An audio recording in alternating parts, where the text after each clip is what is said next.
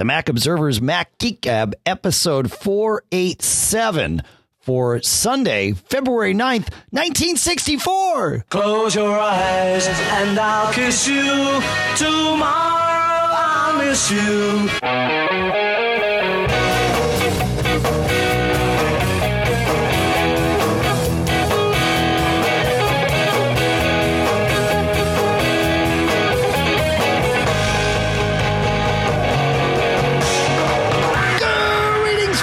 And welcome to the Mac Observer's Mac Geek Gab, the show where you send in questions, tips, answers, cool stuff found. We share answers, we share tips, we share cool stuff found. All together here, we try to learn a little bit of something new each and every time about the Mac. The show is sponsored in part by Gazelle at gazelle.com, where you can sell all your old Apple stuff, and Lynda at lynda, L-Y-N-D-A dot com slash MGG, where you can get a seven-day free trial on their uh, excellently produced training videos for anything from Mac stuff to business stuff, all that. Uh, here in Durham, New Hampshire, I'm Dave Hamilton. here in Fairfield, Connecticut. John F. Braun. And of course, John, it's not 1964 today. It's 50 years past Sunday, February 9th, 1964, here in 2014. But that was a uh, a special day for rock and roll and a special day for uh, well for a lot of things when the Beatles came to uh, well when they performed on the uh, Ed Sullivan show that night, right? I wasn't alive then, but uh, but it still impacted my life greatly. I don't know, right? Hello. I like him. Yeah. That is true. All right, let's um let's get into this. Uh now I got to see now I had all that weird stuff queued up for the intro and I got to I got to get where I need to be. Harold says Dave John and sometimes Pilot Pete. A few episodes back, Dave talked a little bit about surge protection. I recently lost two Apple TVs, an HD TV, and a Sonos bridge. I also lost the cable modem. All of these were plugged into Belkin surge protectors, but they were still knocked out. I also have a whole house surge protector. I'm sure that this time it came through the cable. Any suggestions on how you have your setup and what kind of protection would be best for the money? I don't really need battery backup, just the lightning protection. Okay, well, you might need battery backup. Uh, I I think, uh, but but we'll get there. You definitely need surge protection from the cable, uh, John, as as you and I have discussed before, and and as I- as I have found from personal experience, time and time again.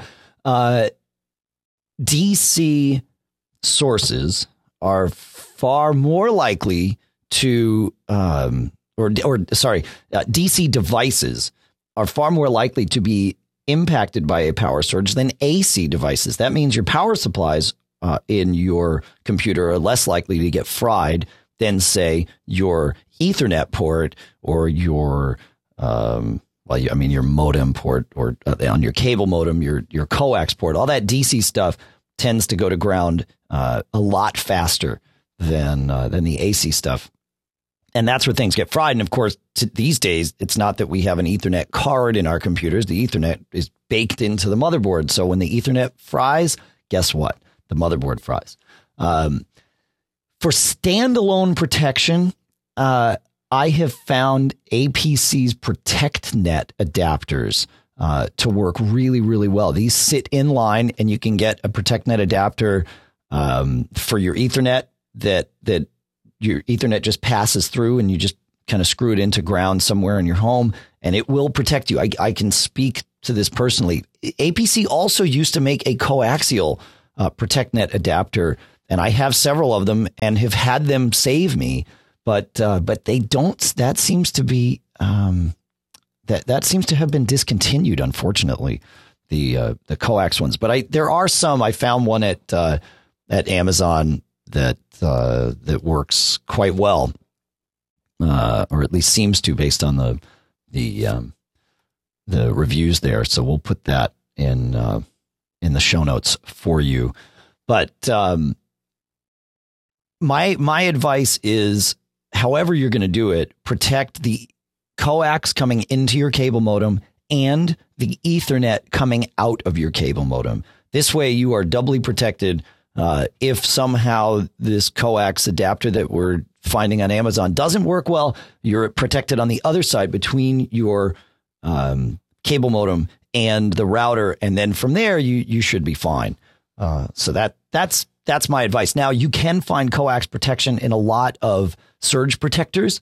They have it built in. They also have Ethernet protection often built in. If you're going to use Ethernet protection, make sure that you know whether you're getting gigabit protection or just 100 megabit protection because you'd hate to have something slow down your network unintentionally. You, it may be that you're running it at a spot coming out of your cable modem, unless you're running a 100 megabit per second or faster connection. It's okay to have a 100 megabit thing there, but but uh, but gigabit, uh, you know, it will filter it down. So check that out too. That said, um, I have found that battery backup is almost always a necessary part of the mix. Now, John, you don't run any battery backup there, right? So, Correct. Okay. Um, I, you know, having lived in, uh, there have been times uh, everywhere that I lived where a battery backup unit, I am convinced, has saved hardware for me. And and here's where it, um, you know, battery backup is often sold as well, when your power goes out, you get to finish what you're working on and you get to shut your computer down safely. And th- that's true. But where it really saves me uh, and has saved me is when we have what's called brownouts. Not where the power goes out for days, but where the power goes out for, you know, seconds or milliseconds, where it dips or it even dips low. Um, the battery backup truly acts as a power conditioner, not just um, shutting you off from the incoming power when a surge comes in, but shutting you off from the incoming power when a dip comes in, and really providing that constant flow of uh, of power. It's and you can get them pretty cheaply, like fifty bucks, and you've got something that can protect your computer and your router. Um, I've got them on all our TVs. I've got them on our TiVos and all of that stuff, on, and obviously on all of our computers. And it really does make a difference uh, because it's those little dips when the power dips and the computer has has to shut off because it just isn't getting enough power. And then the power comes surging back, even if it only surges back up to the level uh, that it should be. That's still going to cause you trouble. So I do really highly recommend a battery backup unit. It, again, it's not that much more money than a quality surge protector. And it does so much more because all a surge protector can do is attempt to, in real time, dissipate whatever extra power is coming in. Whereas a battery backup unit can disconnect you from the incoming power feed and still maintain power to your devices, whether that incoming power feed is now running too hot or too too cold. Uh, so that that's my feeling on it. And again, it's just not that expensive. So, thoughts, John? The one thing that I'll add, Dave, is that there is a uh, product line that I like. Uh, well, one, they gave me one to uh, try out here. Sure. Uh, but two, it does both surge suppression, uh, either just the uh, just the power line, or they also have models that will do uh, phone, uh, Ethernet, uh, coax, things like that, which you already covered here. But uh, but I like these because um, uh, and they're from Bits Limited, but I like them because they also offer an additional feature.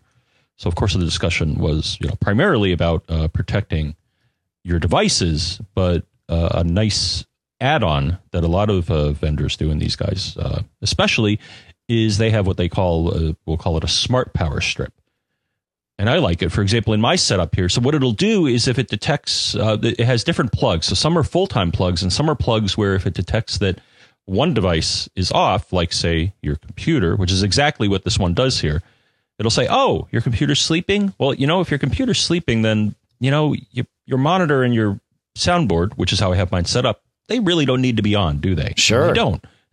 so it'll shut them off for you.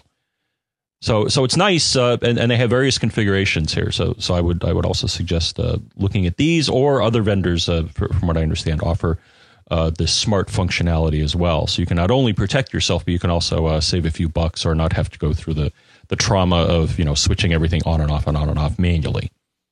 Yeah, yeah, that's cool. So, uh, and they also offer. You said they offer coax and and Ethernet protection, and it's bits limited. Is that is that right? Yeah, so I, I, I got the link here. Uh, Okay. catalog.bitsltd.us is uh, where you can start. Sweet. at their stuff. And yeah, looking at their list here, the, the one I have does not have, uh, I think it just has phone line protection. But then I look farther down the list there and they have cable, satellite wire, Ethernet, um, phone fax line, a Excellent. whole bunch of models here. Uh, So I like that because, you know, hey, you know, saving, uh, you know, not running things when you shouldn't is, is good. No, that's a great idea. You know, I have one of those things. I used to. Maybe I still do have it plugged into this computer up here because I thought when this computer goes to sleep, I've got all this other audio equipment around it. I've got a mixer, I've got two outboard compressors, I have our USB audio interface, I've got the effects unit, you know. And when the computer's asleep, this stuff is all just on. But the one I had was not from Bits Limited, uh, but it never were. It only it wouldn't put the, it wouldn't turn this stuff off when my computer went to sleep, and it was supposed to. It had like a USB cable, and it was you know supposed to do that, but it didn't because USB is still powered when a computer's asleep, or at least the signal is still somewhat alive, uh, and that's so that you can wake up your computer with your mouse or your keyboard. But uh, but yeah, this bits maybe this bits limited stuff is is is smarter than that. Yeah, Ah, I like cool. it because It's well, it also colorful, too. Yes, well, to help you plug things in the right jack. But the other thing I like is that they have a, a. So the way it knows is it basically looks at the power draw on the computer, and obviously, if the computer is asleep, it's going to be drawing less power. And they actually have a little adjustment because sometimes, uh, you know, just to help help adapt to whatever you have plugged in there, because different different equipment may draw different level. They can't determine. Oh, well, if you're only drawing this amount of power, then I should shut everything else off. right. So that's right. nice too. And I had to tweak it before it, it, it worked uh, properly. Okay. Yeah. And it, the one I had, it, I, and I, I will, it, I climbed under the desk while you were talking there, John, the, the benefits of having a long headphone cord. Um, it was from a company called Trickle Star, which is still around. And if I look at their website, it looks like things there have changed dramatically. So, so maybe their new stuff uh, works as well as this Bits Limited stuff. I don't know, but uh, sounds like good stuff to test out. So, and you ha- you have this Bits Limited stuff, right, John? Yep. And every time I sleep the computer, I watch, and uh, you know, after about ten seconds, my uh, soundboard and my monitor uh, both turn off. Oh, I gotta, I gotta exactly get something. What I want. That yeah, I want that too. Oh, okay. Oh, I'm glad you. Uh, I'm glad we answered this question. So thanks for asking. I, I'm not sure. The email came in from Harold, and and uh, maybe your nickname is Bart. So thanks, Bart. Thanks, Harold, uh, for the uh, for the question. All right, let's go to James. If I can find James here, John. And James asks, I currently have a cable modem connected to a SkyDog router with wireless turned off on the router, uh, and then connected to a 2013 time capsule that I use to transmit the wireless signal. I'm using the time capsule partly because the range is much better, but also so that I can use uh, so I can use it to wirelessly back up 3 Macs on my network. So now I'm purchasing two more SkyDog routers since they now support the range extender mode and turning on wireless on all three. This should solve my coverage issue. Uh, maybe it will, maybe it won't. I'm curious actually to hear, James, if it will. But we'll, we'll assume for the sake of this question that it will. He says, So with this new configuration, how can I still use the time capsule for backup? Can I turn off the wireless radio, then just connect to the SkyDog router's Ethernet port? Then my Mac would connect to the SkyDog wirelessly and see the time capsule, which is hard connected to the SkyDog. Will that work? And yes, it will, James. Uh, this is, in fact, exactly. Well, I don't have SkyDog routers, but but in terms of my time capsule, this is exactly the configuration I run here. Um, I have a different router that is in router mode. My time capsule is in bridge mode. For a long time, I used the wireless in my time capsule to help extend the coverage of my house, and then I wound up getting some better routers, like like you're doing, and decided I didn't need the wireless. So I just turned off the wireless. So now my my time capsule is a, a relatively dumb network device. It it uh, it is on the network. I use it for the four Ethernet ports on the back uh, that act as a switch for me. I use it to back up to, so it's a you know network accessible backup drive for Time Machine, obviously, and uh, and that's it. Wireless is off, routing is off. It's in bridge mode, and that's an important thing. And you're you're probably already set up that way, James. But for anybody else doing this, make sure you're in bridge mode so that your time capsule isn't also trying to route your signal and do funky things. And once you're in bridge mode, then um, then that should be fine. You can turn your wireless on or off, and it, it doesn't impact the device's ability to be seen via a wired connection. And, and as you said, you'll wirelessly connect to your other router and then into uh, the time capsule that will be bridged. So that, that should work totally fine. See any any issues with that, John? Nope, I'm I'm not set up that way, but uh, but yeah, you're right because you don't want the the double double NAT or double DHCP.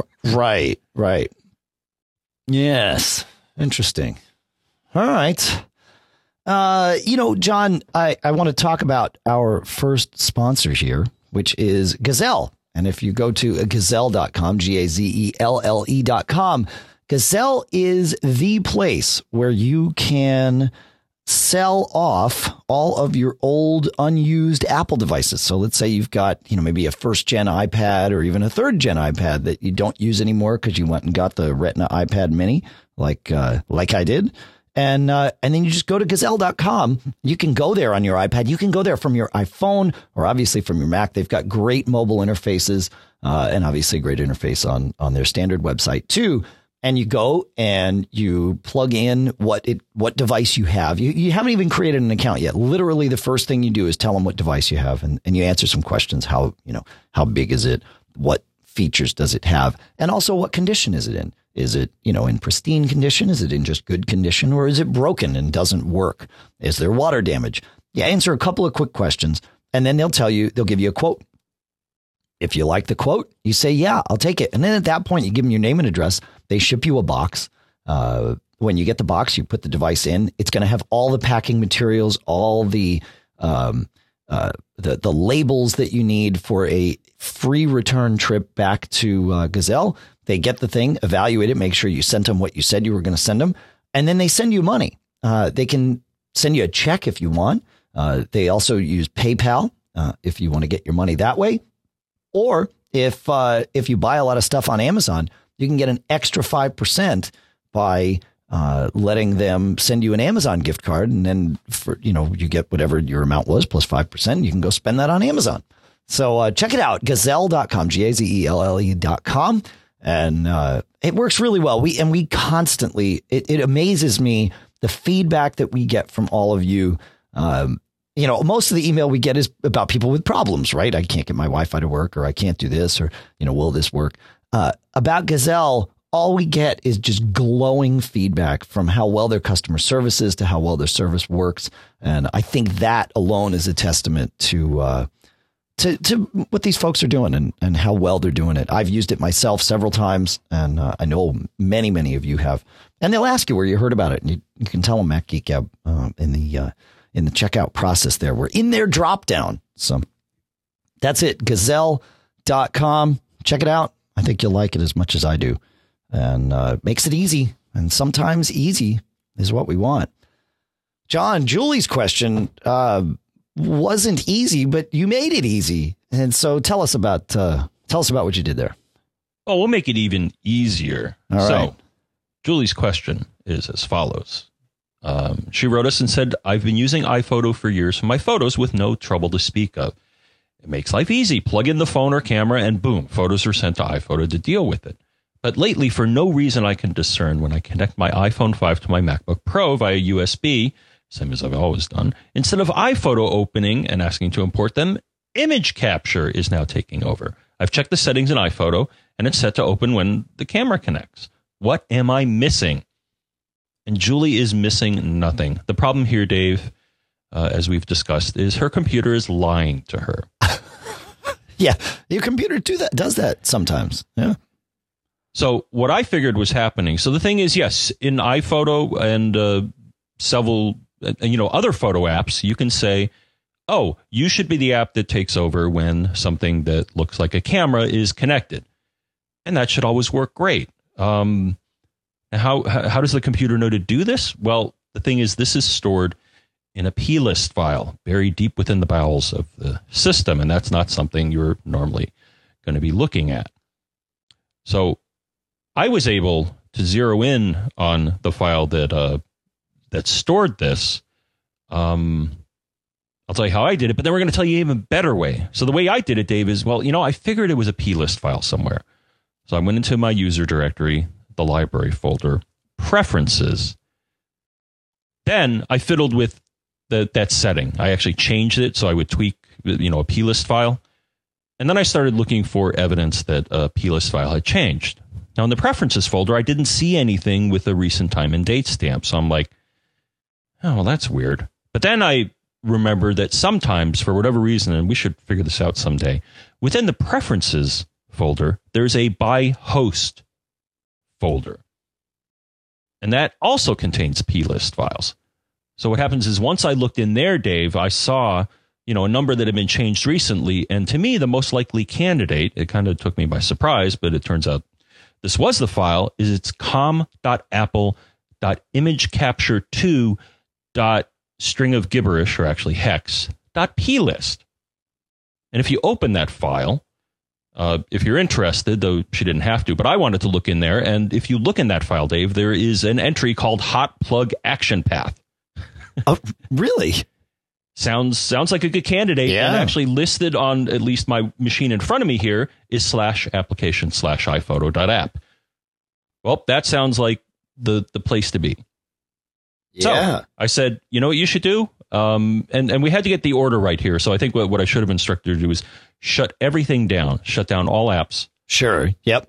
whack that file, maybe do a restart. And I think that's what finally did it here. So, so, yeah. so once she shut everything down, whacked that file, did a restart, then went back into iPhoto and set that and told it, yeah, you, you know, please use iPhoto. That solved the problem. I like it.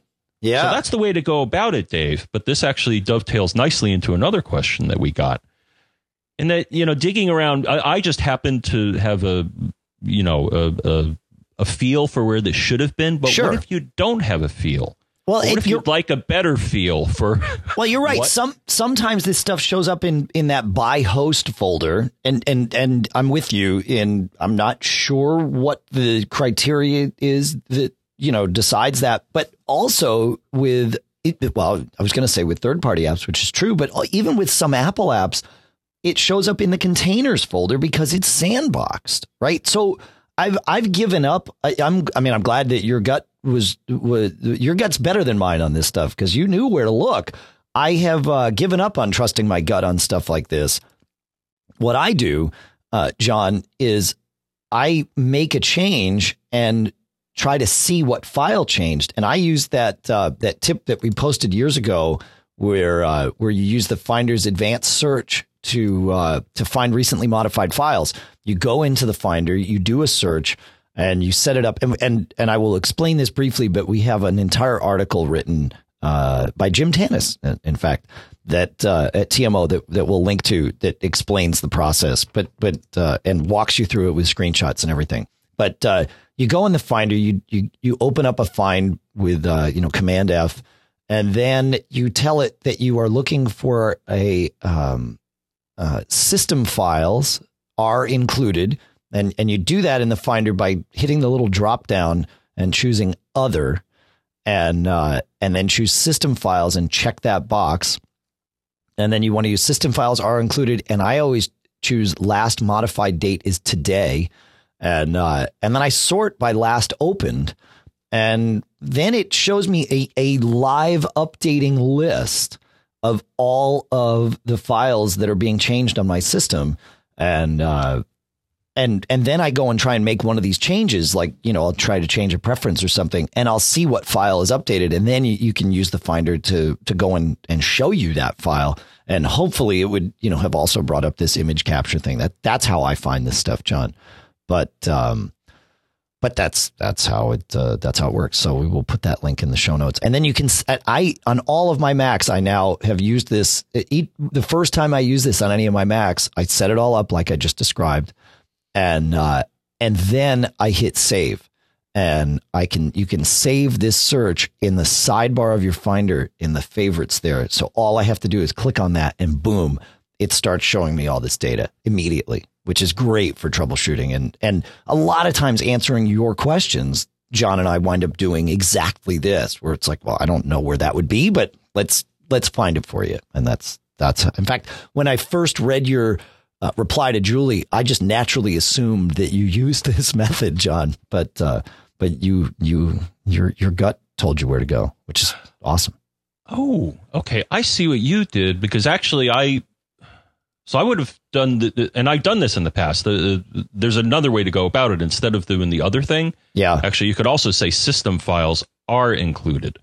And typically plist files will bubble to the top, Well, but that- you may get other garbage. That's what I did. Was system files are included, but you have to it, the first time you do that on your Mac, um, system files. There, there's a list of six things that you can choose in the search criteria: kind, last open date, last modified date, created date, name, and contents. But then at the bottom of that list is other, and then there's like 50 things you can add to the list, but and system files is one of them, but it's not added. It's added to your list because you put it there already. But but for uh, for default install of Mavericks, it, it would not be there out of the gate. So that's why you have to do the other thing the first time. That's all. Now, the, now the one thing that does annoy me about this, Dave, is that if you if you do save it and you look at the the file save dialog, Yeah. it's also lying to you. Oh yeah. Yeah. Well, in that it says it's saving it. So when you save it, and I think it's actually a smart folder or some sort of smart folder. No, it's Right. a saved search, and it It's says, "Oh, yeah. well, I'm saving this in your home directory in a folder called save Searches." yes. Like that's cool. The problem is, if you then look in your home directory, um, you're not going to find a saved searches folder. no kidding. Where did it put this? Well, it you got to dig a little bit. Actually, where it puts it, Dave, is it puts it in your home folder, then in your library folder, and within that will be the saved, Saved searches. searches. Okay. folder. Okay. Now it just kind of bugged me because I'm like, oh, you know, because I was, uh, we had another question I was going to write. Well, this is where the search is. If you don't choose to put it in your sidebar, how can you find it later? Right. And if you trust what the file save dialog says, you're never going to find it because it's it's not in your home folder. Well, it- your I mean, it- home library folder. It's within your home folder. It, it- Yes. in, in a general, it, it's not incorrect, but it's misleading. I think is the uh, well, I would know. have I would have preferred that the file save dialog would have said home folder library is is where this is being saved. But And Apple doesn't- because Apple doesn't like to talk about the library folder. In fact, they hide it from you by default. Right, and I think that's that's why it, it- that's reflected uh, erroneously, in my humble opinion, in the uh, in the file save dialog. But good stuff, and yeah, Julie got back to us and said, "Yay, it works again."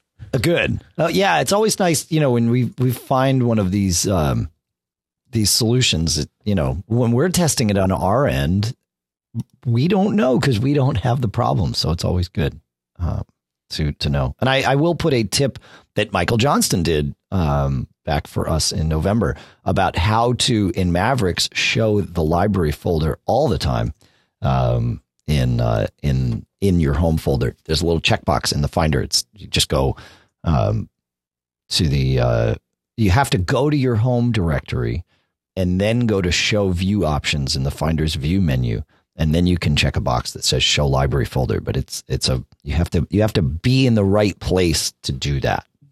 So gets interesting. At least that's that's how I feel about it. I don't know how you feel about it, John. I'm sure you've turned that on.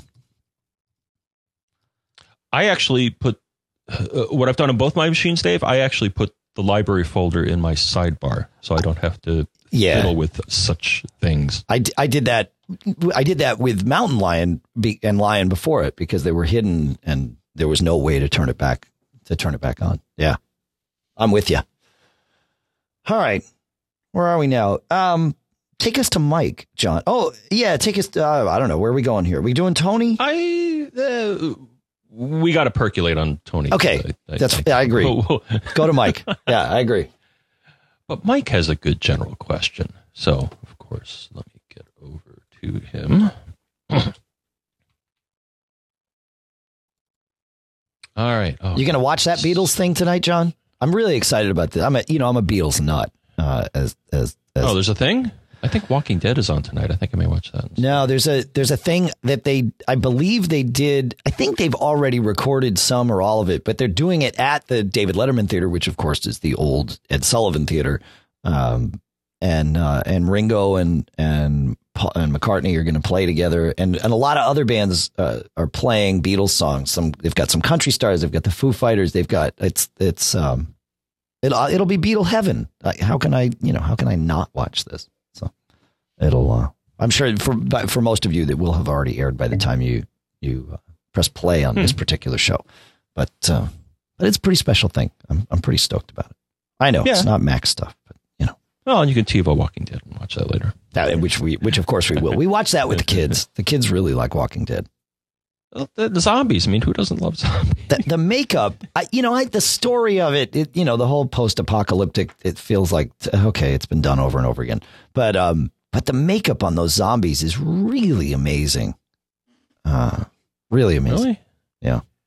Yeah, I don't know if it's for younger. Well, yeah. I mean, they know it's fake gore. All right. My kids are twelve and fourteen, dude. They've Yeah, uh, okay, they yeah. get it. Yeah, yeah, yeah. No, that, that we there are few things that are off limits uh, in terms of discussion topics, and and honestly, uh, I don't know how we're getting here, but uh, it's the kids that make things off limits.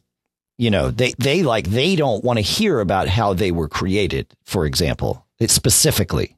Uh, you know, like that's a that's a topic that that they don't want to talk. But they, yeah, it, the burden has shifted from us choosing what uh, is and isn't discussed in the home to uh, the kids choosing what is and isn't discussed in the home, which uh, you know is good.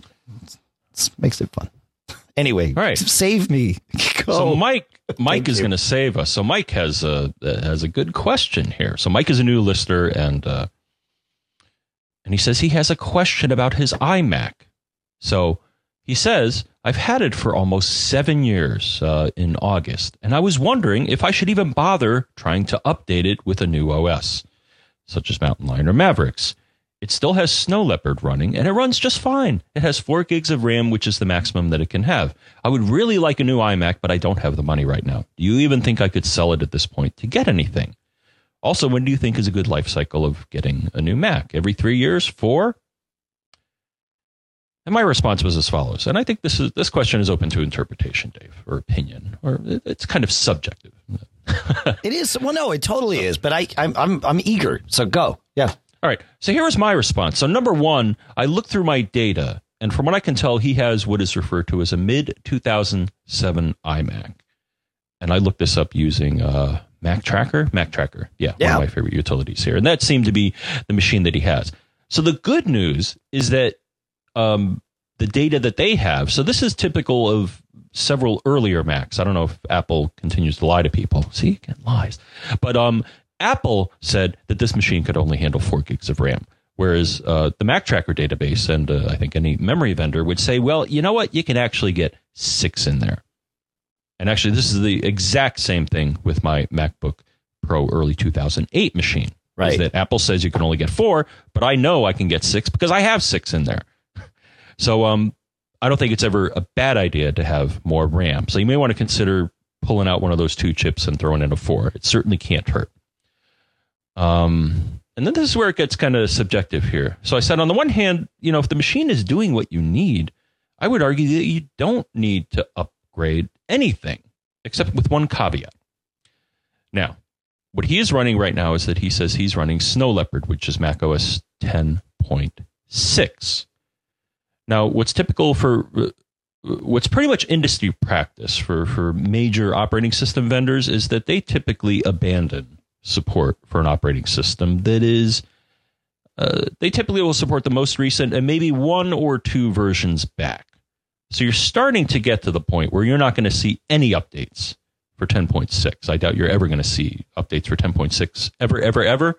So I would suggest you upgrade to at least Lion or 10.7. Or Yeah. the, the, the most recent that you can. I would say upgrading to Lion is probably a, a, a good thing. I, well, I get. Can I stop there though? I Go, go. don't go to Lion was a disaster. Uh, Okay. if, if you have to choose, if Mavericks isn't the right thing for you, and and I I'm increasingly becoming of that belief. By the way, um, but uh, I, I would say go to Mountain Lion because it's Okay. it's Lion with you know some of the bugs fixed, and I think you know we, we we talked about this recently, so I won't go into it. But you know, I think we'll hopefully see the same thing with Mavericks. We'll have you know Mountain Mavericks or whatever you know whatever the next I don't know you know Snow Mavericks I don't know whatever it's going to be or whatever the next surf Yeah. is. yeah whatever it is yeah That seems to be the theme. Okay, Yeah. no, I'm with you on that. Um, Yeah. because yeah, Mac Tracker also indicates I believe this machine can run um Mavericks if you want it to. But yeah, so, so I'm with you. Okay, yeah yeah uh, go to Mountain Lion. yeah Um, as far as selling the thing, I mean, I did a quick. Uh, I find this is a good tool, but I did a quick eBay search, and y- you're you're going to get maybe two to three hundred bucks for this machine. You, know, you, I mean, you might get more satisfaction out of of finding no of finding someone and and a school is might be a bad place to to donate this because they may might need something far newer you know someone that can truly use this machine you know that satisfaction might be worth more to you than the 200 bucks you'd get from eBay however you know the support costs that you may incur uh, by getting phone calls from this person may or may not be worth the uh, the benefit of of feeling good about donating it to them. So that's my feel. Yeah, or yeah. donate to a charity, you know, and write it off for you know. Yeah. Again, you could Yeah, certainly. that's true. I think it's fair. You could write it off for two to three hundred bucks. Absolutely. Um, Absolutely. And the IRS won't get upset about that. That's right. Two to three thousand. Um, that's right, John. Right. Did I misunderstand? I'm not a. Uh, I I am not offering tax advice here. No, no, no. I only play a tax attorney on this show. That's it. It's the only time I do it. Well, you can put whatever you want down as far as what you think it's worth, but uh, right. yeah, again, Be prepared to defend it. Right. Okay. As for a good life cycle, so we had a question about that. Uh, you know, again, as long as it does what you need and you aren't, uh, and this is my take. So as long as you aren't doing any heavy lifting, and heavy lifting, I'm going to define as anything that exceeds the capabilities of the machine, whether it be you, you see your processor getting pegged, or you know your hard drive is is not fast enough. You're not saving or loading data as fast as as you need to, whatever that criteria may be. Um, you know, again, as long as the machine does what you need and there aren't any applications that you can't run. So that's one reason I've seen to upgrade the uh, either the hardware uh, or the software is because you know the applications move forward, whether they be development tools or Adobe or stuff like that, and and they just don't run on the older OS or machine uh, comfortably. Then you may want to think about upgrading. And you know, I I relayed that when I was in the corporate space uh, on a PC as a as a developer uh, and also doing some you know image processing and some other which I would consider heavy lifting. Our uh, our guidance was three years. Every three years, it got to the point where the machine, whether it be memory or interfaces or whatever, was holding us back from getting our uh, work done uh, in a timely fashion.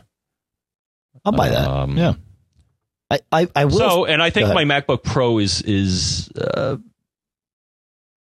it could be quicker. I mean, you know, I'm I'm getting to the end of it. I, I would say in general, though, I think Macs have a uh, typically, uh, from what I've seen, Macs have a longer useful uh, life cycle uh, than PCs. And some people may shake their fist at me and say, no, that's certainly not the case. But that's been my experience. I found I have to upgrade a PC every maybe three years, but you know, like I said, I got a early 2008 MacBook Pro, and it's uh, it's doing what I need, but it is getting uh, towards the end of life. I think within the next year, you're going to see it go away. I'm gonna I'm gonna shock you, John, and and agree with you on this. Uh, it, it it's it's ironic because I often sit here and say, no, you've got to upgrade. You know, you have to. You know, it, it, running the latest stuff, blah blah blah, is better, and it is certainly better, but not always necessary, as evidenced by the fact that I am recording this podcast on the very same machine that listener Mike is talking about. This is a 20 inch mid 2007 iMac. Uh, I have, excuse me, I have five gigs of RAM in this machine, and that's just because I've what I had around when I bought the four gig chips. I had another one gigger, and so I put it in. But um, but you know, it it's fine. The one thing about this machine that does uh, drive me crazy and probably does hold me back, and certainly at times negatively impacts our ability to properly record the show, is that it's got it's still got a spindle hard drive in it as opposed to an SSD. And and what'll kill you to know, John, is I have a 256 gig or 250 gig SSD sitting downstairs waiting to go into this machine. I just need to, um, well, I guess I need to buy a bracket to uh, fit that SSD into the the larger form factor of the you know the drive that that I'll take out. And then I also need to just get up the guts to use those suction cups that I bought years ago and pull the screen off of this thing because I've never I've never taken it apart. But um, but I really I know I'll love it once I do that to this machine. So I got to just man up and and do that. So and I I there if we were to move to doing video, this machine would not cut it. But in terms of the CPU doing audio, it's great. It's just the the hard drive is really the only thing slowing me down. You know, So- I did notice that. So on on the MacBook, um, if I was doing a lot of video work, so actually the other day I was um, just trying to download and transcode a file that's on my TiVo using uh, the CTivo software, Yeah, and it does transcoding. And my processor on my you know dual core, you know this is a 2.4, 2.6 gig Right. dual core. The processor was pegged 100 percent As it should be. It was doing. yeah. Right. So uh so yeah, so if you if you're doing video work, Right. then yeah, you know, the more the, yeah, the, then then the machine may be holding you back unless you don't mind, you know, waiting a few hours. Right. Well, I've got that that four core, you know, the four comes turns to eight core machine downstairs um, in the office, and that's the fastest machine I have here. The, it's the 2011 iMac, um, and it's the three point whatever gigahertz i7 in that, and uh, you know, I've been messing around. I mean, that's the machine I use Handbrake on all the time to do all the video transcoding and, and all that. And then after we, after I got that, that Blu-ray reader, John, I've been doing some, I've been messing around with, you know, ripping, uh, Blu-rays with Make MKV and then using Handbrake to convert them. And with a regular DVD, I could convert a movie in like 30 minutes, you know, with that machine. And, and as you said, the CPUs are just pegged. It's great to see it say, you know, 770% of the CPU is being used by Handbrake, which is awesome. But, um, for ripping Blu-rays. It takes forever. It it's like you know I I barely get it to happen in real time. You know, a, a two-hour movie might take uh, anywhere between two and a half and four hours to do the rip on. So it's um so it's- clearly it's time for a much faster. Now I need a Mac Pro. That's it. I can justify a Mac Pro, John. Awesome. Uh, I don't think I can. All right, so um, that was that was one, but I but I you know I, I agree with you. Find out what your machine does, as evidenced by by what John and I do here. Um, I try for the purposes of this show. I I will still argue that having newer hardware around uh, to use is important. Uh, it certainly helps us with with that, but but um, but in terms of just getting your work done, find what you need. And and again, this 2007 iMac is perfectly capable. Um, and it's I, I can't believe it's you know almost seven years old. That's crazy. I still think of this as a new machine. It's not, not even close. But um, anyway, so that's that's one piece of the uh, buying advice section of the show. Here's here's the second. Hi, Mac Geek Gab. Casey Broughton from Kelowna, BC here, and I wanted some advice about a few questions I had regarding upgrading my Mac. My current Mac is a mid 2010 white MacBook 7,1 that is three and a half years old with 150 gigabytes hard drive and 4 gigabytes of RAM. It recently had the piece of plastic around the Ethernet port and a power socket crack and fall off, leaving me with a laptop Mac that I can't move around much due to fear of it falling apart. I am planning on buying the top of the line 13 inch MacBook Pro with Retina display in a couple months, but will probably have to choose two upgrades bigger SSD, 512 gigabytes to 1 terabyte, more memory, 8 to 16 gigabytes, or a better processor, 2.6 to 2.8 gigahertz. My first question is whether or not to purchase in April May, as I don't know much about the MacBook Retina release cycle. My second question is which of these upgrades might suit my situation best? I am a student on a fixed income, hence the waiting to purchase, and will probably need this Mac to run well for the next four to six years. My third question is which method might be best to transfer my data to the new laptop once I have it. I have my data backed up via Time Machine to an external USB 3 drive, but I am also considering using Migration Assistant directly via an Ethernet adapter. Does either way have any particular pros or cons? Thanks for the help. All right, Casey. Three uh three good questions. So uh, as far as when to buy, the best crystal ball that I know of is the MacRumors buyer's guides. uh, and they have sections on each uh, Mac and and iOS device out there. It's handy stuff. Uh, it's at buyersguide.macrumors.com. Uh, we'll put a link in the show notes to the one um, about the MacBook Pro, or you can scroll down and find it. Uh, it uh, it they they sort of consolidate all the rumors and the history and patterns and all of that into one spot. Right now, the MacBook Pro, the Retina MacBook Pro, sorry, shows yellow, which means no one really knows. You know, my feeling is that unless you think, or the consensus thinks, that an upgrade is days or weeks away, i.e., less than a month, uh, just buy what you want and don't look back. Um, otherwise, you'll always be waiting. That's you know that's just how this works. You can one thing is for sure.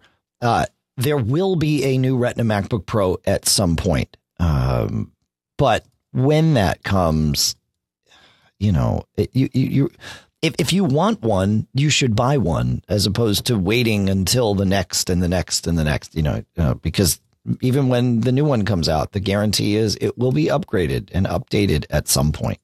So, um, if I were in your shoes, it's hard to say. I probably would wait a month.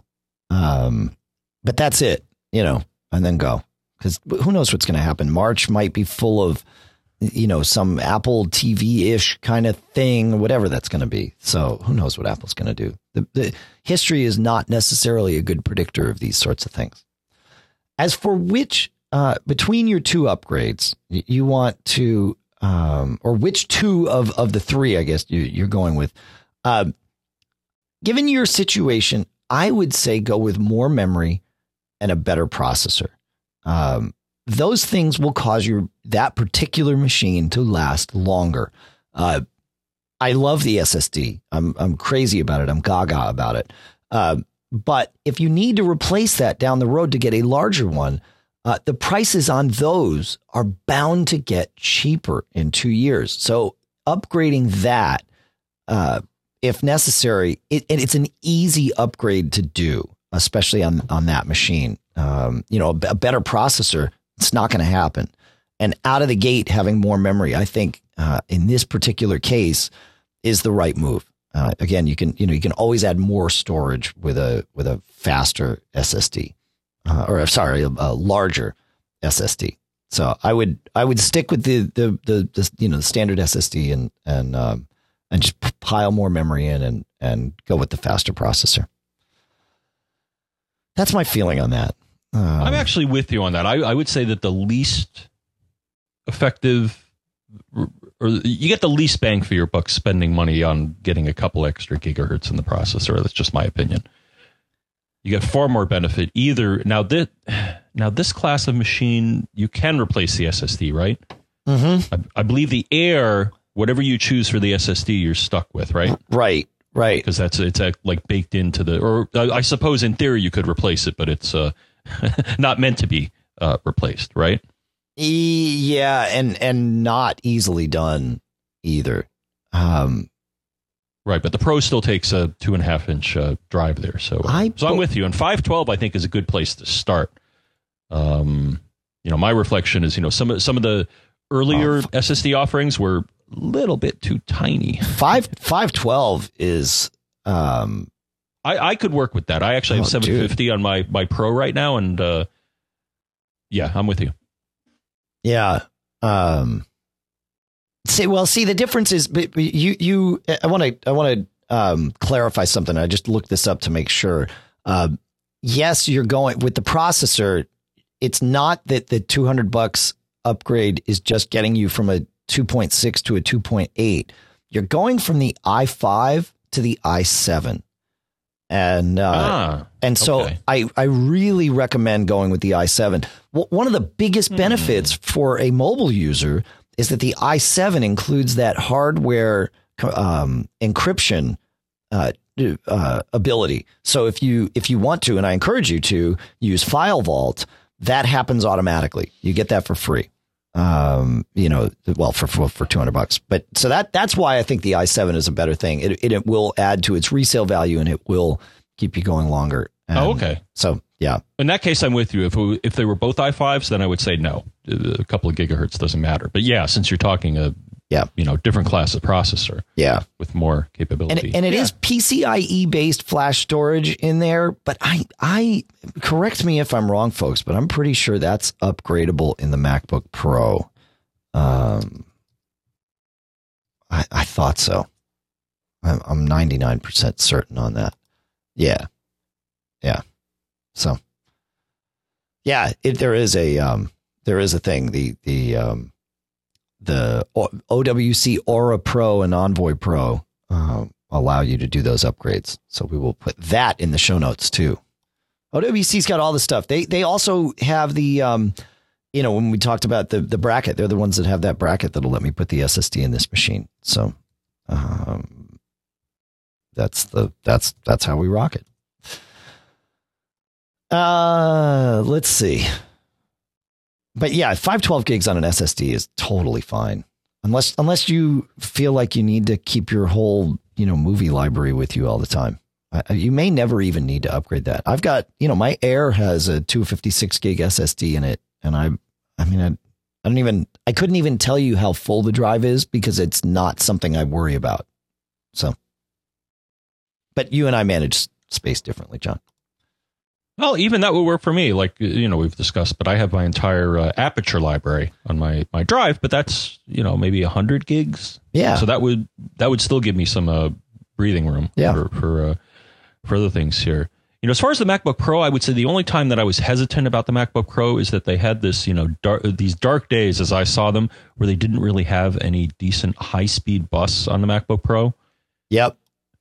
In that you know i like having the uh you know i still have the mine was one of the last machines to have the express card which was nice because you could add high speed peripherals.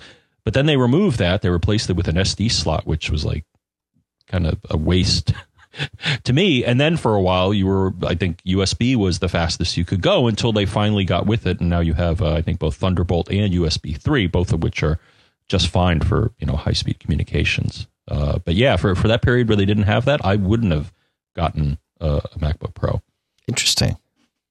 Interesting. Huh. Well, it's good to, you know, it's good to But know. I think now it, yeah. I, I don't I don't see any major. I mean, right now I think the you know the high speed. I, I, I well, who knows? Apple could surprise us, but I'm not sure, Sure. what if any major things other than maybe Touch ID we're going to see on the on the MacBooks coming out. Uh, Yeah, that's a- down the road. Yeah, yeah, yeah. Yeah. All right. Um last question, how to update. Um I think either way you're using Migration Assistant. It's just the question is whether you're doing it from your Time Machine drive or uh, via Ethernet over from your um you know directly from your your old Mac. And I think you're going to get a faster experience doing Ethernet from your old Mac. Um, the, the time machine backups, it, the way that they are built, things get kind of convoluted there, and so it's just a slower process reading from those. Um, but either way, you're going to get your data back. I just, I think you'll have a faster time just doing it over Ethernet, especially with gigabit Ethernet, because then you're only limited by the speed of the drive in your in your MacBook in your old MacBook. So, um, so I, th- I I think that's the way to go. But but either one's going to be fine, and and and neither is going to take ten minutes. It's you know it's going to be an hour ish, maybe more. So, um, that that's my feeling. I don't I don't know if you have a preference there, John. Uh, the most recent upgrade where yeah, I, I brought the parents over from the uh, MacBook to the iMac. Yep. Yeah, I, I I love it. I mean, the you know just plug in the cable into both Ethernet ports. You don't even have to worry about you know crossover cable. I mean, those days are are past. You just plug the cable into both. You run Migration Assistant on both machines. You verify that a number comes up on the screen to make sure you know Yeah, well, that you're not plugging into some other machine. Uh, I don't know why they even do that, but they just say, yeah, ver- verify that this number is on the other displayed on the other machine, and then you hit go. And yeah, in this case, there wasn't a lot of data, so it took like less than an hour. So That's course, great. Yeah. Yeah. Yeah. So, John, I want to talk about our second sponsor, which is a new sponsor for us here at uh, at Mac Geek Gab, and that is Lynda, L Y N D A dot com. And if you visit lynda.com slash MGG, you actually get a special deal. What Lynda does and has been doing for a very long time is training videos, online training videos. And these things are super well produced. You can go without without even signing up for an account, let alone paying them anything. You can see the uh, the the teasers and trailers for these uh, for these training videos. There's they say they've got over two thousand videos there, and the the courses run the gamut from you know stuff specifically about the Apple and Mac. Like uh, there's a great Mavericks course uh, that Chris Breen did, and it's really well done. He did a great job on this, and uh, you know it talks through things like I had forgotten. I had honestly forgotten that the Finder in uh, in Mavericks allows for tabs. I, I just don't. I never used it before because it wasn't there, and so I just never thought about it. And then I watched this training video, and I was like, oh yeah, that's right. And it's some great stuff. And and but things like uh, you know, I I have uh, Logic Pro X, and uh, but I've never really used it. And they have a great training video for it. And I started going through that uh, yesterday, and and now I'm totally like stoked to to finish this video. And they are so well done, really well produced. Uh, and and uh, and the videos aren't just a, a you know you looking at a talking head. Sometimes that happens, but what you get is screenshots and not just screenshots, but but walkthroughs. You know, full uh, immersive kind of things where they're showing you exactly what to do. And the cool part is, uh, certainly you could run this in one window on your Mac and then and then experiment with that software in another window. But you can also run these videos on your iPad or, or your iPhone or even another Mac. And so now you've got the ability to to you know to look at uh, the video on one screen and experiment on the other while you're going through these courses. Uh, you the courses are all um, broken up into chapters, so you can set it to autoplay from one chapter to the next, so that you get just the full course. And the courses run, you know, an hour and some, you know, an hour to two hours, and sometimes more. Uh, but uh, but I was setting it when I was going through the logic thing. I could pause after each chapter, so I had some time to sort of absorb and experiment, and then I press play again, and through it goes. So it really helps, but it helps you learn stuff. They've got business courses in there. It's just all kinds of stuff. And, um, it, it's it's totally worth checking out. We're going to be talking about a lot more of this. John and I both uh, have have accounts that we're gonna that we're gonna play with and and learn some more of I've, the uh, sources. Well, I've already played Dave, and actually, so I, I searched for Aperture. Yeah, sure enough, they have not only major versions, but this the this uh, and I recognize the name of the person that's actually uh, doing some of the aperture stuff. Uh, Derrick Story is someone oh, I've run into. Um, he's, the, he's the man. Yeah. yeah. but they not only you know have one. For example, the thing I like too is not only do they have you know training for Aperture three, but then when they add new features, so they don't just sit on their hands and say, okay, well, they're you know Aperture three, but of course Aperture has had some you know somewhat major updates. Sure, and there's some for Aperture three point three and three point four to keep you up to date. So so I like that you know they're uh, you know updating. Uh, you know when they need to to keep you current. yeah yeah these, right i didn't find any courses i mean i spot checked you know a handful of them um, since I, you know, found out about this that we were doing this today, and none of the stuff that I found was old. It's all current. So they say they have over 2,000 videos. My guess is they've done way more than that and just expired out uh, the old ones and only keep the relevant things in there. But you know, it's all over the place. I mean, they have they have videos about how to do podcasting. They have uh, videos about you know how to learn web development or you know, uh, uh, SQL or whatever you want to learn. It's, it, you know, if you want to learn how to develop mobile apps, maybe, maybe I'll use this and, and finally hone my skills and, and, uh, and put out an app because I have some ideas, you know, John, and I, I have all my free time. So it's cool. It's 25 bucks a month. And you, with that, you get unlimited access to the entire course library. You can stream the videos to your Mac, to your iPhone, to your iPad. Uh, if you want to save them for offline viewing on your iPhone or iPad. Uh, you can upgrade your membership and, and actually do that. But the streaming is just part of that 25 bucks a month. And you get, there's no limit to the number of videos. If you are willing to watch videos 24 hours a day, they will stream them to you 24 hours a day. So you can really, really absorb some stuff. But you get seven days for free, not just seven days of looking at the trailers, but seven days of actual videos for free. And again, you could do that 24 by seven. And, uh, and you get that by going to lynda.com slash MGG. That's L Y N D A dot com slash MGG. So check that out. We're going to be talking about more of it. If you are a Lynda user, tell us and, uh, and we'll incorporate some of that into, you know, some future discussions that we have about this. So uh, it's fun stuff. I, I love it when uh, I, you know I love it, and, and we're lucky because all the sponsors that we have uh, fit this. But I love it when we are able to bring on a new sponsor that totally fits with what we do here. So uh, really excited about this. Check it out and let us know what you think. All right, let's go to uh, let's go to Bill. Uh, I know this show's running a little long, but uh, but we've got good stuff to talk about. Bill says, "I have a question about 1Password four.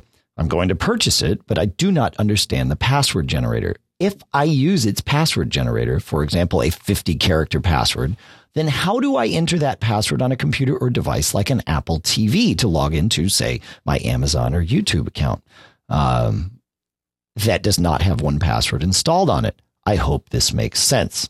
Yeah. So on those devices, you know, when you're on your Apple TV, you have to manually type the password in. Uh, that's a really tough thing when you're navigating with the little remote and and you know trying to work through the on-screen keyboard.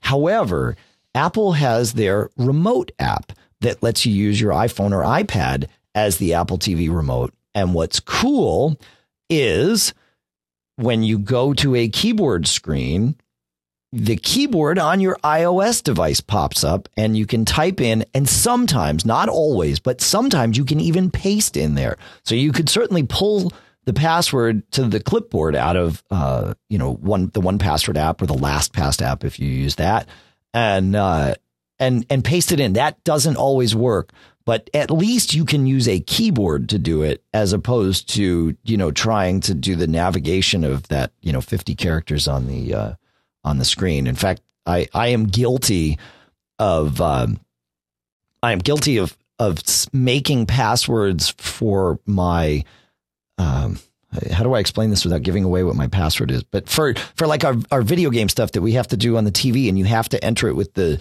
you know the controller on the on the video game system, I have made passwords that are seemingly um, random and fit all of their criteria, but are super easy to enter when you have to do it with a you know handheld remote kind of thing. So uh, so this is better to do it with the with the app on your iPhone. So that's that's my feeling on that. John, I got a different feeling. Go. Well, I think an even better thing would be how about using the real keyboard? Oh, dude. Oh yeah, I'll that's refer right. You well, I'll refer you to an Apple support article titled "Apple TV Using the Apple Wireless Keyboard." I don't think this was, a, and actually, from what I can see here, it was not an option with the early Apple TV units. But it sounds like here, yeah, they say Apple TV second generation, Apple TV software 5.2, and Apple wireless keyboard. Though I would imagine that any wireless keyboard, or maybe not, maybe it's just an Apple one that works here. But uh, that seems to be a option if you have the most recent uh, a fairly recent unit and fairly recent Apple TV software. So That's brilliant. I never thought about. You know, it's stupid. I have a, a an extra wireless keyboard that literally sits and does nothing. Uh, I could easily put it with my uh, with my Apple TV, but I really don't. I think with the iPad, I don't. Re- I don't need it because we don't need the keyboard all that often. But um, and it just it would be one more thing in the living room, just you know, collecting dust, I guess. But no, no, that's brilliant. That that that's awesome. But you know, there is talk of apps have to come to the Apple TV at some point. It just makes sense. I mean, we already have apps on the Apple TV. It's just you know extremely curated in that in that you only get the handful that, that Apple has put out there. But it's got to come. I think so. Maybe this year. I'm hoping.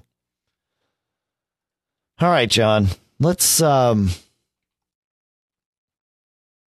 let's let's talk about this because this problem comes up for enough enough people. We'll, we'll we'll go through this quickly. John writes, not you, uh, but you know, listener John writes. Uh, I've heard you discuss the trick of the stuck digital outlight on the headphone jack of Apple machines. He says, I encountered this with an iMac where that's the exact problem. And when I saw the red light peering out of the sound out port, I thought I had the solution. However, even though the toothpick got the light to turn off and has stayed off since, I still only see digital out as my only selection in the sound system preferences. And of course, there's no actual sound emanating from the iMac. Yeah. So, uh, to encapsulate the problem, what happens is you've got the headphone jack on your on your Mac, And on a lot of Macs, that headphone jack is either analog out for just a normal headphone, or you can plug a, uh, a digital out to Toslink adapter into that, and then the jack senses that that that happens and turns on the light pipe, the digital output. Uh, but at that point, the computer A thinks that something is in that jack all, all well it can i mean usually when you take it out it should realize that you take it out but that little switch in there is uh is is prone to becoming faulty and when that switch gets faulty it a thinks that you're on digital out all the time which means plugging normal headphones in does not work and also it completely turns off your mac's internal speakers because it thinks you have something plugged into the uh the speaker jack so uh, this can be a problem. And we have one of the old MacBook Pros that we have at the house uh, suffers from this. So, uh, so John asks, he says, things I've tried. I've tried fiddling with the audio MIDI setup settings. It won't work. He says, I've tried deleting the com.apple.audio.device settings.plist file and several other plist files. I've zapped the PRAM. I've restarted. Nothing. He says, uh, Googling a bit, it seems that some have resorted to a motherboard replacement to fix this issue. He says for this 2010 machine, that's not an option. Says, so I'm wondering, are there inexpensive digital speakers that plug into a headphone jack? The idea being that they would take advantage of the stuck state. Uh, number two, would Bluetooth speakers be an option, or would the sound output settings stop that from happening? Or could Audio Hijack Pro somehow save the day? Uh, with old, old machines, Audio Hijack Pro could be used to save the day, but that is not the case anymore. This is a hardware switch that impacts the machine on a hardware level, so there's no way to get software to bypass it. Um, inexpensive digital speakers that plug into the headphone jack would still need amplification. So this doesn't quite work the way we might want it to.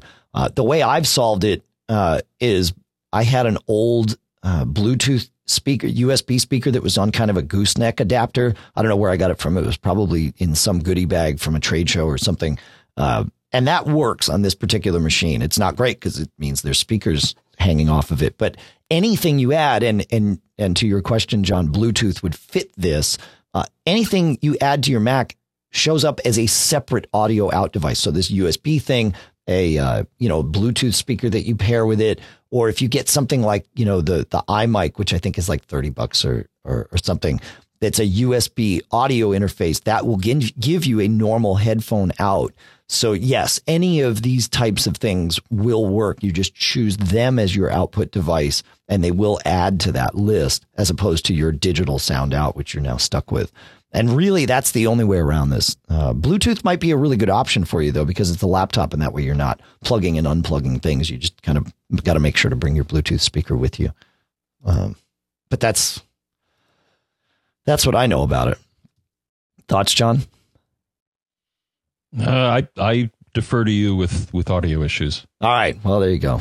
So Yeah, it sounds like the yeah. It's even though he unstuck something, it yeah. That's really too bad. I was hoping you could replace the jack, but yeah. Well, you could, I guess, if you get really good with surface mount soldering and all that, but eesh, not for me. Mm-hmm. Yeah.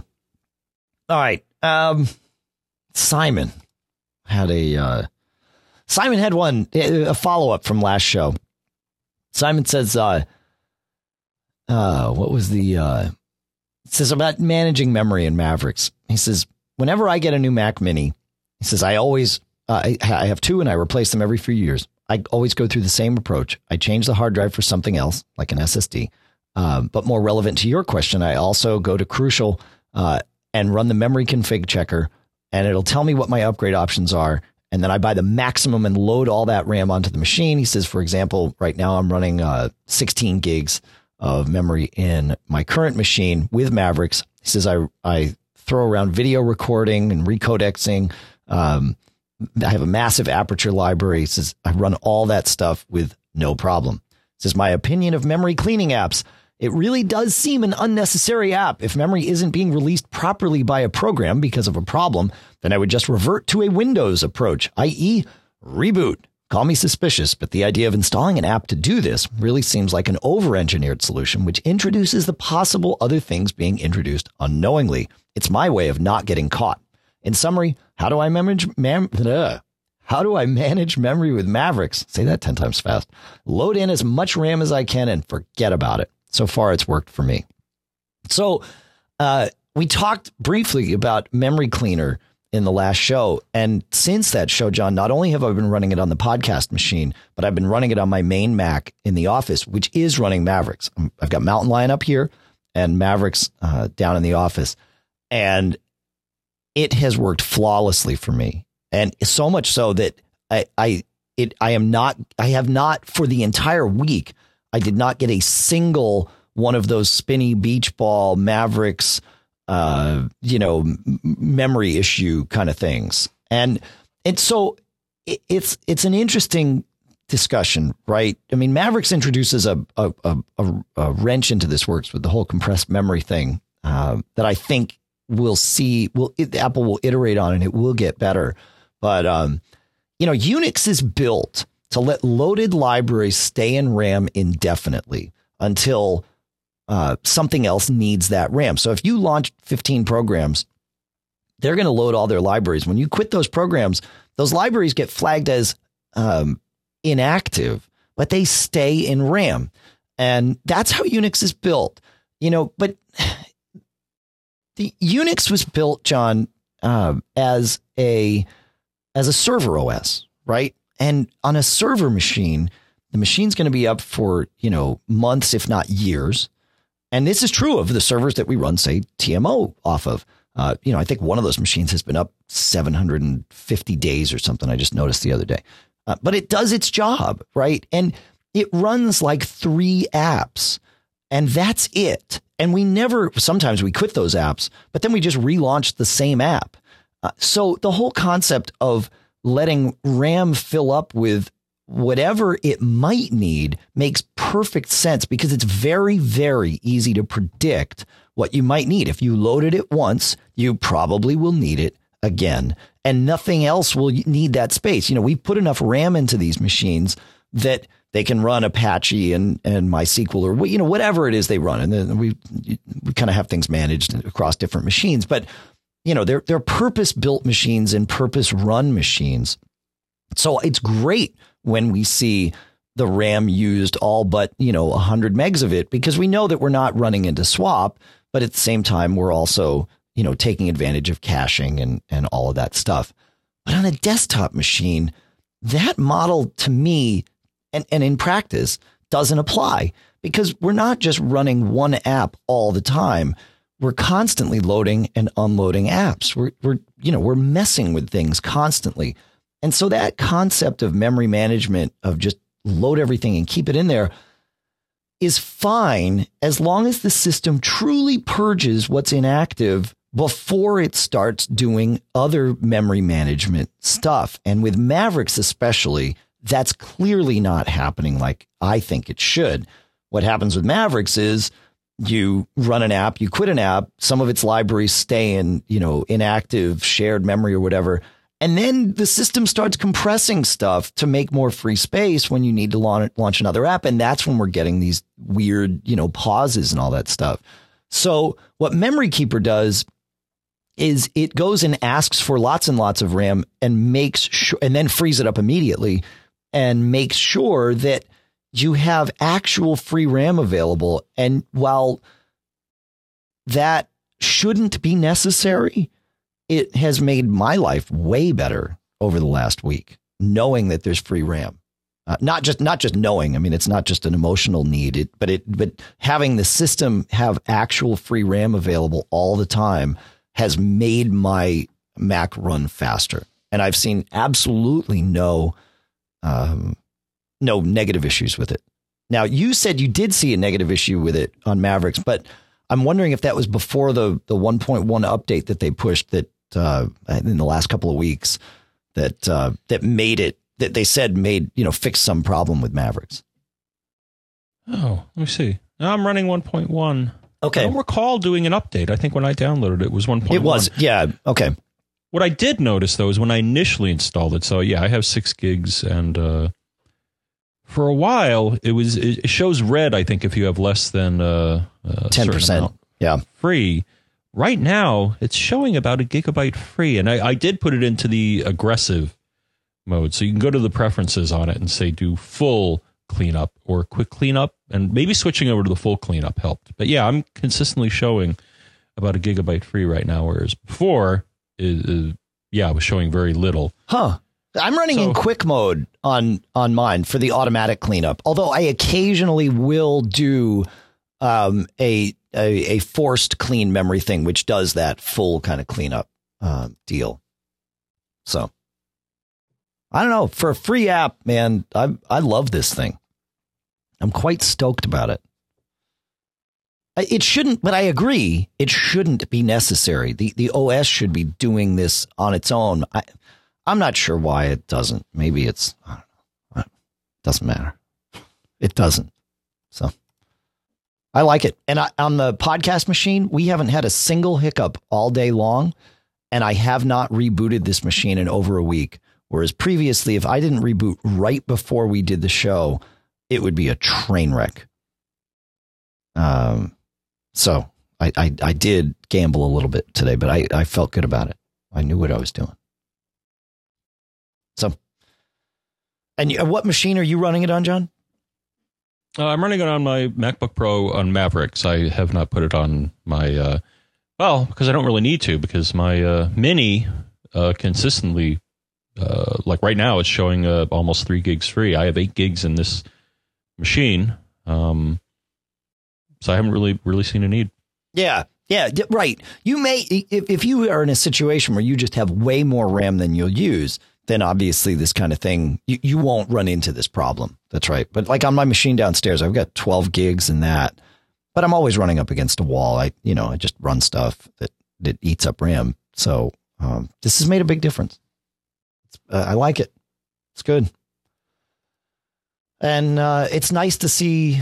Well, you know, I know people hate the uh, the the MacKeeper folks, which is the same company, um, or the same team. I don't know if it's the same company or not, but um, I think it is. I think they changed structure, but uh, they have an interesting story. There, there, there is. Um, uh, I'll, I'll tell a story in another show, maybe. I don't know. And, well, I'll tell it. I'll try and tell it quickly here. I understand why they do. Uh, we all hate them for their advertising, or we all hate their advertising. Some a lot of people hate the company because of the advertising. Um, but you know, they their their banner ads and their pop ups and all that stuff uh, just show up everywhere, and it it makes things feel kind of sleazy for for MacKeeper. Uh, I have run MacKeeper on several Macs, and I have a lot of um, friends and family running it, and it, it's been flawless for them uh, and for me. But uh, but I get it that people don't like their advertising. They were what's the what's the best way to tell this story quickly, John? I don't think I've told you this either. Um, I think you have. Okay. Well, they they when they started their company, uh, they were doing consulting services, and uh, and then they decided to build this app that became MacKeeper. During the development of that app, one of their programmers uh, quit. They had a, he had a falling out with the boss or whatever. Quit and started his own company uh, that makes a another popular you know utility for cleaning your Mac, and uh, that piece of software actually made it to market before um, MacKeeper did, and and it was fine. But Mac, when MacKeeper came out, really started blowing away uh, this this other piece of software. And then one day, in the course of like 24 hours, there were like 400 forum posts posted out there talking about how MacKeeper was terrible and ruining people's computers. Clearly, an organized attack. And uh, and this killed their Google rankings. You know, it, Google washed anything good about them and just turned it into this, you know, this thing. And these kind of attacks happen. They, you know, you can actually pay. There's like, you know, Chinese companies or whatever that you can pay to do these sort of attacks for you. And so at that point, the MacKeeper folks were like, crap. And they saw their sales just, you know, totally drop. And, uh, and they thought, well, you know, it was kind of that, that, uh, that cornered beast approach, right? Where they thought, well, if we, you know, if we've got to combat this and we already have a bad name because of this, you know, this attack here, we might as well. Now, I don't necessarily agree with with this approach, uh, but this is what they did. They decided, well, we can do sleazy ads and pop ups and just go get it, and uh, and so that's what started them down that path of uh, of that was it was it was sort of the the you know last resort, and it's worked out really well for them. They sell a lot of copies of it. Now they, they you know a lot of their advertising is sleazy. They've done some ads with with us, and we don't let them do anything sleazy with with us on the websites or anything. But um, but I you know I kind of I I understand how they got to where they were in terms of that. Doesn't doesn't excuse the the sleazy ads, but but it explains how they made that decision. Again, it's not a decision I would make, but uh, but they're good folks over there. So um, so I'm happy to see Memory Keeper coming out from them and uh, being marketed differently, and a free app that actually provides a good service. So so there you go. That's my feeling behind that. And I'll leave the other company's name out of it. It's not important. They make a fine app. So it's interesting, though, isn't it? John. Fascinating, Captain. um. All right. Where else are we here? We got good stuff to go through. I don't know. Um, I did a, a MacCast this week, John, where uh, Adam and I talked about all kinds of NAS storage devices and all that stuff. Uh, so we will put a link to that in the show notes because uh, it was a, a, a very in depth, probably for an hour. Adam and I talked about different NAS options and and different storage options and all that. So if you if you are at all interested, it, it's sort of a follow on to our Synology, uh, our uh, yeah, our whole Synology discussion. It, it really dug deep into that. So. Um, so people, but but I got a lot of email after that with people asking me, okay, I want to get started. I like the idea of what Synology does. What do I do? Um, which NAS is the right one to get to to get going? And one of my favorite offerings from Synology these days is the DS214 SE.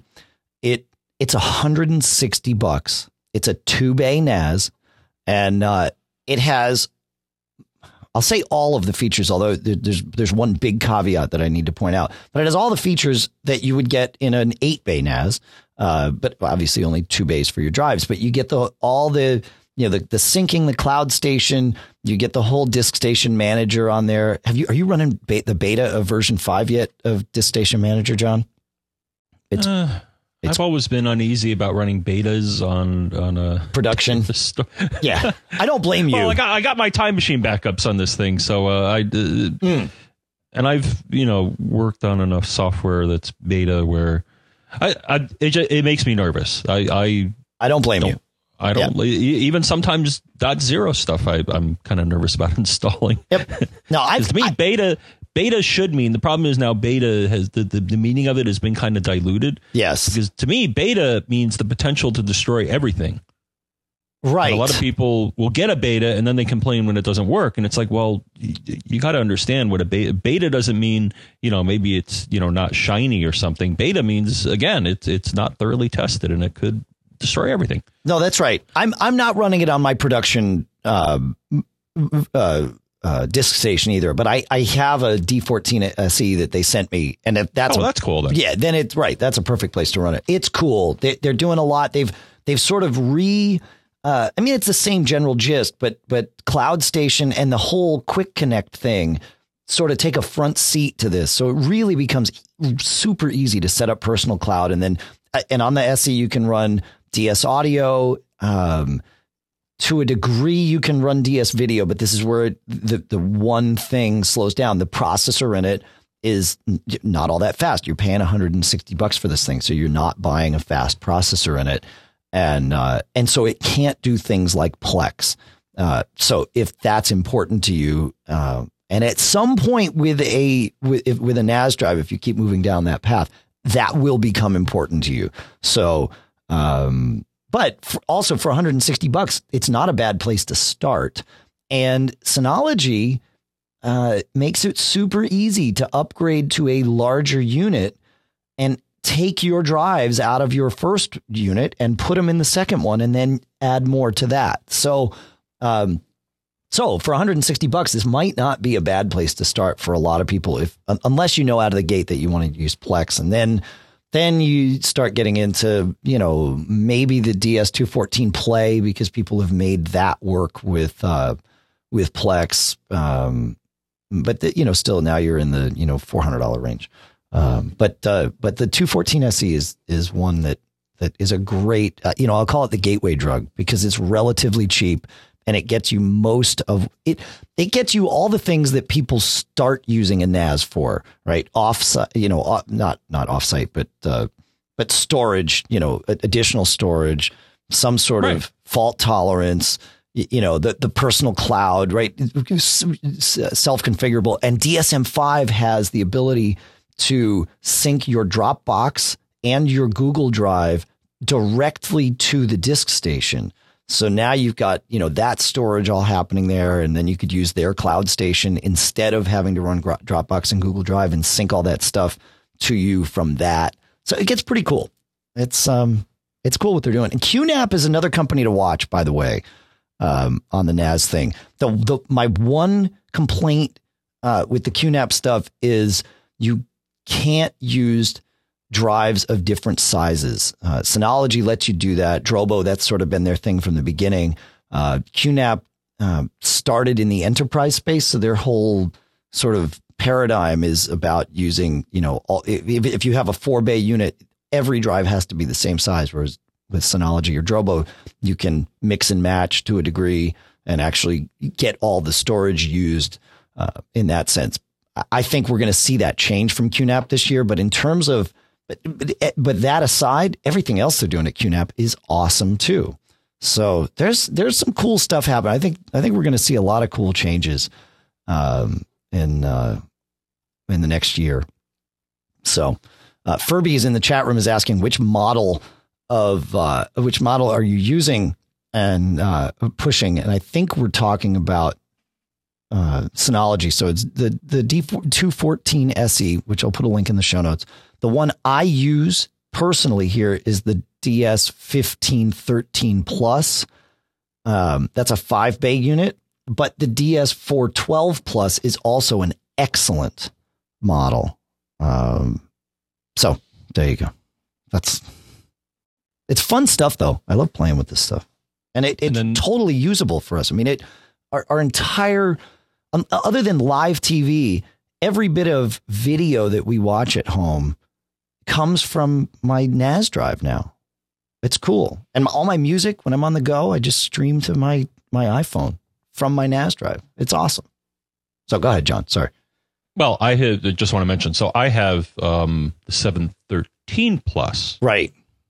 and the thing I like about this one. So one, it's a you know I would say kind of a starter unit, and that it has two bays. Yeah, Uh, but it's it not does a, have but it's like a processor. it's like a five hundred dollar starter unit, right? So, but you're right because it's got that that kick butt processor in it. Yeah, exactly. But this one also has the option, which uh, if I need it, but the thing is, this is one, and not all of them do that, but this has the option where you can add a five bay expansion bay. Right. So if you do need, if you realize, oh gosh, two drives is not enough, then you can expand this where some of their other units, what you get is what you get. You can't That's right. expand it beyond uh, the number of bays it comes with. So That's right. that it's nice that they, they offer that flexibility. Yeah. I think the 712 does not let you do that, but the 713 does. So, Yeah, their their model numbers. You know, again, a, a lot of these companies came, from Synology and QNAP specifically, came from the enterprise space where model numbers. You know, people are used to sort of cryptic model numbers or model numbers that are numbers, model names that are numbers, and then you learn the the formula, and then you understand what it is. They need to, as they're getting into the consumer space, they need to you know change that a little bit. I think, and and you know get the I don't know some some way of communicating that that's easier because I don't even know I don't understand their formula. I love their stuff, but you know it's like oh which model is that? It makes my brain hurt. It's kind of like the Performa days of of the Mac. You, uh, you know, you read my mind when I think that was under uh, Amelio, maybe, or, or Sculley. I, f- I forget. But yeah, they had uh, literally at one point like 100 different models. And, and the n- numeric designation didn't give you, unless maybe it was three or four digits, but it really didn't give you an idea of where it fell. And then, you know, when Steve came back, of course, he's like, all right, you know, we're going to do, we're going to have four product lines. We're going to Yeah. have, you know, desktop, uh, you know, consumer this, consumer. th- Yeah. Yeah. Yeah, that was terrible. They, they, they got carried away. So, uh, yeah, so yeah, but I'm, I'm sure the Synology guys are trying to rethink how to. Like, they are. They're all sort of learning. units. Yeah, yeah. that that's that's how we do it. All right. Um, I you know it seems like it would be crazy to not answer Scott's question because we're right here. Uh, but we're at an hour and a half, so we're just going to answer Scott's question, and then that's that's it.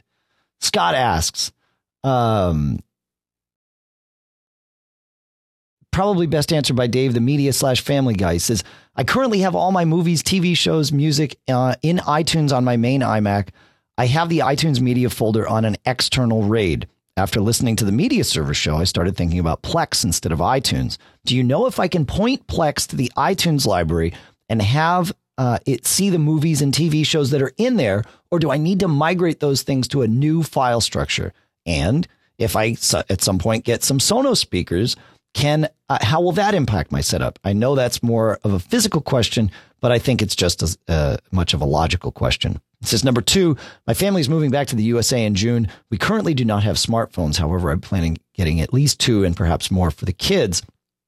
Uh, I've been researching the various AT&T, Verizon, etc. plans. However, I have no frame of reference for how much data the family may need or want. How much data on average do you use? So we will answer this quickly. Number one, good news. You can take Plex, which is software, and Sonos, which is software baked into hardware, and point either or both of them at your existing iTunes library, and they will both just deal with it. So you do not need to copy your iTunes library anywhere if you don't want to. Just point Plex at it. Plex will find the the movies, the music, the TV shows. Uh, if you know the folders that those things are in and can sort of hint Plex along, it will help it because Plex will deal with TV shows differently uh, than it deals with movies because of the different metadata sources that it's going to try and pull from. But uh, but absolutely, you can point it at your existing iTunes library, and it just works. Sonos is the same way. In fact, Sonos will inherit your iTunes playlists if you do it that way, and it actually gets really cool. So yeah, you're you're good to go if you want to do it that way. Of course, if you want to put that stuff elsewhere and point Plex and Sonos from a, a you know to a different source, that's that's fine too. But you do not have to. So that's the quick answer. And uh, the other quick answer is uh, for, we have four phones. I have two kids, as I mentioned before, 12 and 14, uh, and then my wife and I. And we have a six gig plan currently. My 14 year old daughter is our biggest user by far. She uses up somewhere between two and a half and three and a half gigs a month. Uh, mostly that's Instagram and Snapchat. Uh, Spotify for her was also a big waster because the app is written horribly. And even if you tell it, sync this playlist so that you're not streaming it, if it doesn't have all of the songs, it will stream them, even though you told it to sync it. And you wind up using, you know, uh, data when you, you don't even realize it. So, uh, that, that's just a Spotify thing, but you can turn off cellular data for Spotify in the iPhone preferences and that solves it. Uh, the rest of us use some variety of Facebook, Instagram, music streaming, as I said, you know, simple web browsing, and that chews up the, the remainder of, of what my daughter leaves us with, the crumbs. Uh, most of the time, we hit about five gigs a month. This past month, my wife and I both traveled to San Francisco or Cupertino to do that Mac 30th thing. And so we were posting a lot more and using our data a lot more. And we got Friday night was when our, our month reset at midnight we were within about 150 megs of our six gigs, um, rolling over to a you know a, a, bonus gig for 15 bucks or whatever. But uh, but we made it under the wire. So so that's that. That's all I got, John. Yeah, any thoughts on that before we uh, close out the show? I wish I could get a data plan with a low, lower cost. I mean, I'm looking right now, so I use something called DataMan. Yeah. And right now, Dave, I'm at two percent. Wow. you should you should just use your data more. Enjoy it. Yeah, but when I'm out and about, the thing is, uh, we do have something here, and actually, I want to fiddle with this more. So we do have something called uh, Optimum Wi-Fi, uh, which is pretty much anywhere I go in in my town, it's available. They have tons of hotspots, and uh, and I have my phone on Wi-Fi, and so whenever it sees one of these, it goes over to that versus uh, data. But uh, yeah, when I got the data plan, they didn't offer me anything less than a two gig per month. I wish they'd offer a smaller one because I, I don't really use it or need it, at least now. Of course, when I travel, yeah, I'll probably hit the limit of, you know, going to Macworld and all that. Sure, sure. Yeah. Yeah, we use quite a, I mean, well, as I said, we use quite a bit of data, but it's, um, I don't know, it's good. we, we're happy to use it. I think it's fun.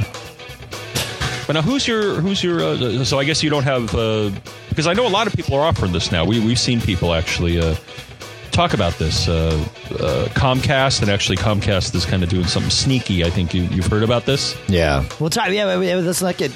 We've, we've gone on too long, and We'll and talk I, about that later. Yeah, we'll talk about that in the next show because that's a discussion I actually want to have. I have it queued up. In fact, I Excellent. think I think we're due for a cool stuff found show, John. That reminds me. So. Uh, Ah, good. So yeah, so send in your cool stuff. We've got a pile of it, but but send it in. We'll uh, we'll do another one. So You know where I'd send it, Dave? I'd fire up my email program and I would send it to feedback at macgeekgab.com. feedback at macgeekgab.com is the address to which you can send all that stuff. If you didn't hear that because Dave's voice is cracking, it's feedback at macgeekgab.com. That's right. Or premium at macgeekgab.com if you are a premium member. And for those of you that are, we very much appreciate it. You can learn about that at macgeekgab.com. Just try saying that 10 times fast. That was funny seeing Leo Laporte when I was on his show stumble. I'd forgotten how tricky it was to learn how to say Mac Geek Gab. Uh, but of course, we do it. We've been doing it for nine years, so I don't even think about it. And he was like, "Mac, how do you say this?" I'm like, oh yeah, it's practice, man. It's good.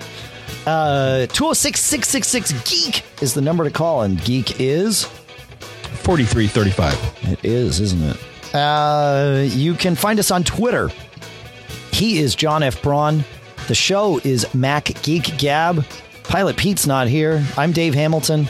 Uh, Twitter is fun. It's good. You can find us on Secret too, but you'll never know it was us.